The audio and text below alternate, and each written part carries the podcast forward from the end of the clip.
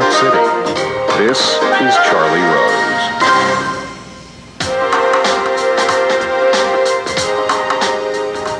President Obama addressed the nation this evening in a primetime address about the war in Afghanistan.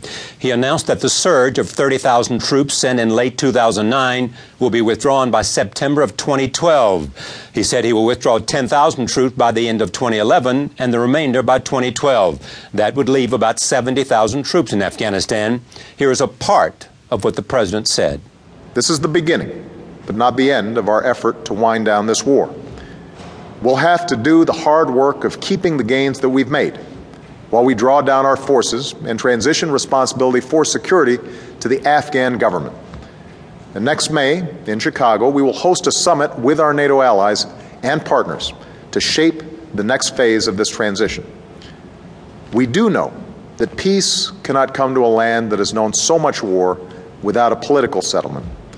So, as we strengthen the Afghan government and security forces, America will join initiatives that reconcile the Afghan people, including the Taliban. Our position on these talks is clear. They must be led by the Afghan government, and those who want to be a part of a peaceful Afghanistan must break from Al Qaeda, abandon violence, and abide by the Afghan constitution. But, in part because of our military effort, we have reason to believe that progress can be made. The goal that we seek is achievable and can be expressed simply. No safe haven from which Al Qaeda or its affiliates can launch attacks against our homeland or our allies.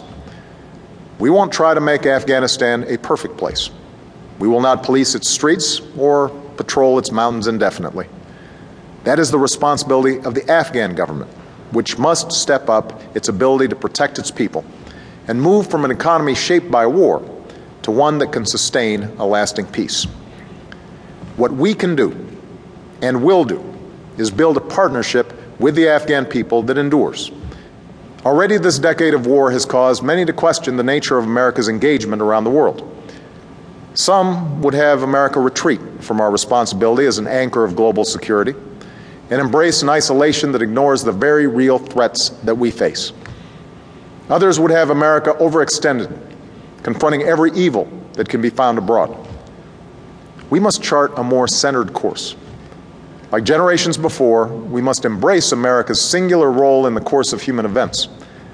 But we must be as pragmatic as we are passionate, as strategic as we are resolute.